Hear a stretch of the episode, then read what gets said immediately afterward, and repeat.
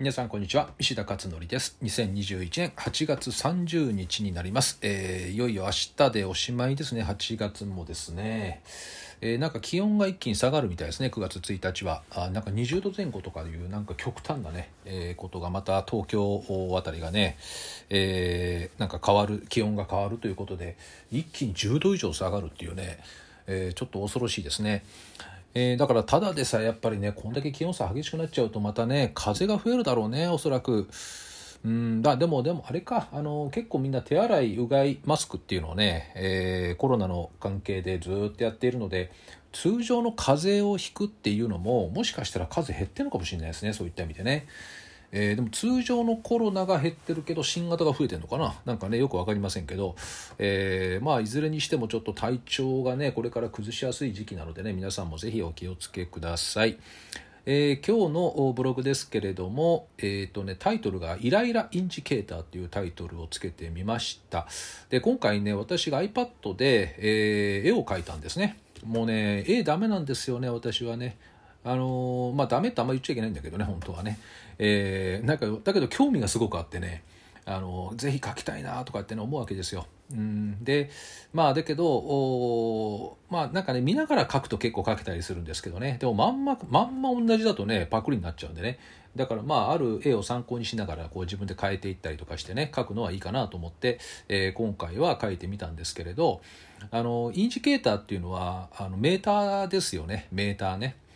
で、えー、今回、まあ、音声だとねお伝えなかなかできないんですけれど5種類の、まあ、ニコちゃんマークみたいのを書いて笑ってる顔から怒ってる顔っていうねいうのであと色もつけたんですよね。青から緑になって最後が赤になるっていうね。で赤はもうイライラマックス度みたいな形で、えー、レッドゾーンに入ってるという感じです。ちょうど車のタコメーターみたいな感じかな。回転数を表すね。あれレッドゾーンに入ると結構危ないじゃないですか、ね、回転数が上がってね、まあ、それを見立てたようなそれを人間のこの顔の表情で表したということなんですよね。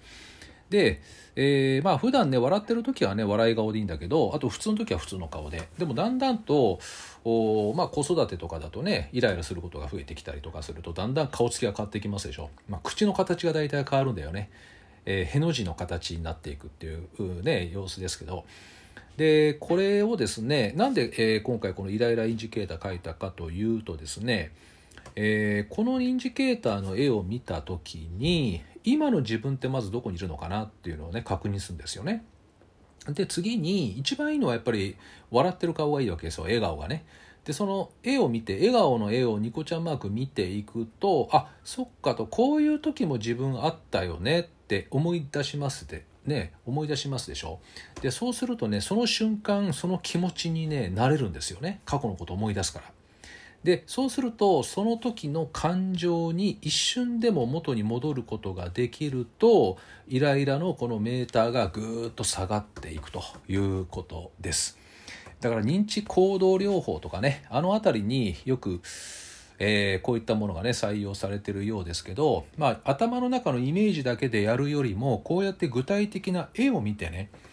絵を見ながらこう示していく自分の感情をコントロールしていくということがあ多分ねそっちの方が簡単じゃないのかなというふうに思っています。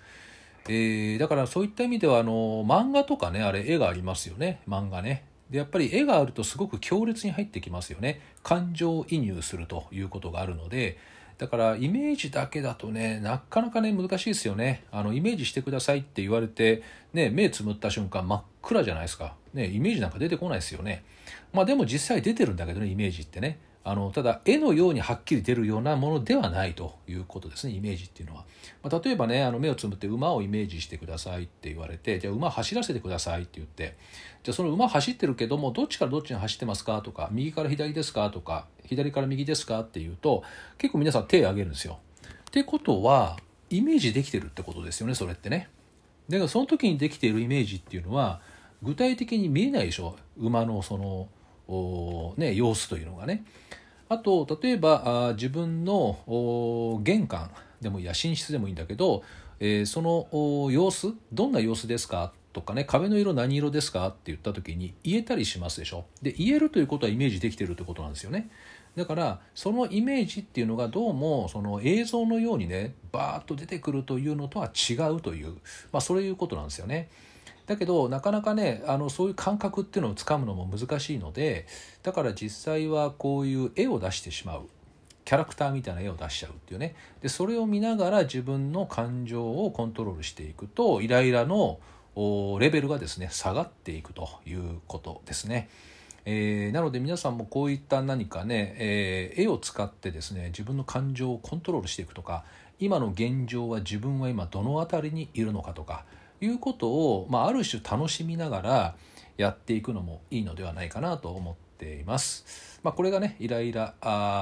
の、えー、まあ、お話ということになりますね。はい、えー、ということで今日のお話はおしまいなんですが、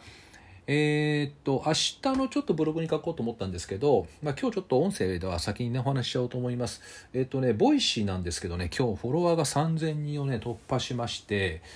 えー、なんか嬉しいですよね3000人ってね。えー、ということで。でアクティブでも相当数の方がね毎日、えー、聞いていただいているので、えー、プレミアムリスナーさんも相当増えましたねなのですごくなんか張り合いがあってね私も励みになってるということであの、まあ、ボイシーねこれからますます力入れていこうかなと思っていますこちらの音声はえ、ブログの音声解説っていうことなんで、まあ、いろんなテーマについてお話をしますけど、ボイシーの方はもう子育て1本ですね。ママカフェラジオっていう番組なんで、もう質問に答えるような形です。でプレミアムリスナーに関してはですね、プレミアム配信は3日に1度やっているのと、1週間経つとレギュラー配信も全部プレミアムに切り替わっていくので、まあ、一番プレミアムがお得なんですけど、えー、月々1000円ですね、税込みでね、税込みでたった1000円なんで、まあ、1日あたり30円みたいな感じですよね。えー、それで、えー、大体月あたりで換算すると、そうですね、3本、3本分ぐらいの講演会やってる感じかな。えー、の内容になっています。で、プレミアムに関してはですね、ママカフェで毎月私がお話ししていることを、えー、お話しするのとあとはプレミアムリスナーさんのあの質問ですね。通常のレギュラーでは質問を受け付けてないので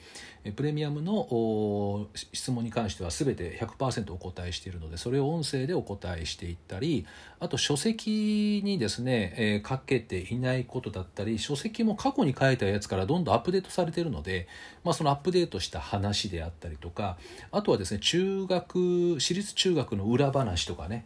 これもすでに話しましたけど入学試験ってどうやって裏舞台がされているのかとか、まあ、私は実際経営者だったからね裏全部知ってるんですよね。特に東京の内容はほぼ大体分かってるので、まあ、そういうのはなかなか公ではねちょっとお話できないので、えー、まあ、閉じられたね社会だけでお話をしたり、まあ、これがプレミアムリスナーというね制度になりますですからもしよかったらそういったものに登録いただいて、えー、毎日のですね何か家事をやりながら料理をしながら聞いていただいてもいいでしょうしただまあ子供に聞かせない方がいいかな。よくね子供と聞いてるって方いらっしゃるんですよねたまにね。でそうすると「いや親御さんこうやった方がいいですよ」って子供こうやると動きますよっていうのを喋ってると子供それ聞いてると手の内バレバレじゃないですか。だから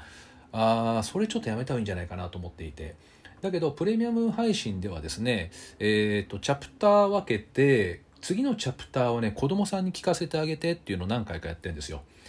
要するに子供向けに私がしゃべるんですね。えー、それはなんか子供にね勉強ってこうやった方がいいよとかっていう話したりとかね、えー、そうやって子供の心に響くような話っていうのをさせてもらったりしてるのでそれはぜひねお子さんに聞かせてもらもらいたいんですけど、まあ、それ以外はですね基本やっぱりねこれはあの親は親だけで子供にはね聞かない方がいいかなというふうにね思っています。えー、こちらのブログ解説はまあいろんなこと書いてるので別に一緒にね聞いていただいてもいいこともたくさんあるからそれはそれでいいんですけどね。ボイシーだけはねちょっと違うかなと思っています。でボイシーはこれからも相当力を私入れていくのでよろしかったらボイシーですねぜひフォローをね、していただくと、えー、いろんなね、えー、毎日アップデートされて情報が届くので、えー、とぜひですね皆さんまだ聞いてない方いらっしゃったらぜひぜひ聞いてみてください。あのボイシー石田で出てきます。検索で、えー、Google でも Yahoo でもですね。ボイシーカタカナのボイシーでも大丈夫ですね。で石田というふうに入れると私のボーンと出てくるので、えー、よかったらですねぜひ聴いてみてください。はいということで今日は、えー、以上となります。ではまた明日お会いしましょう。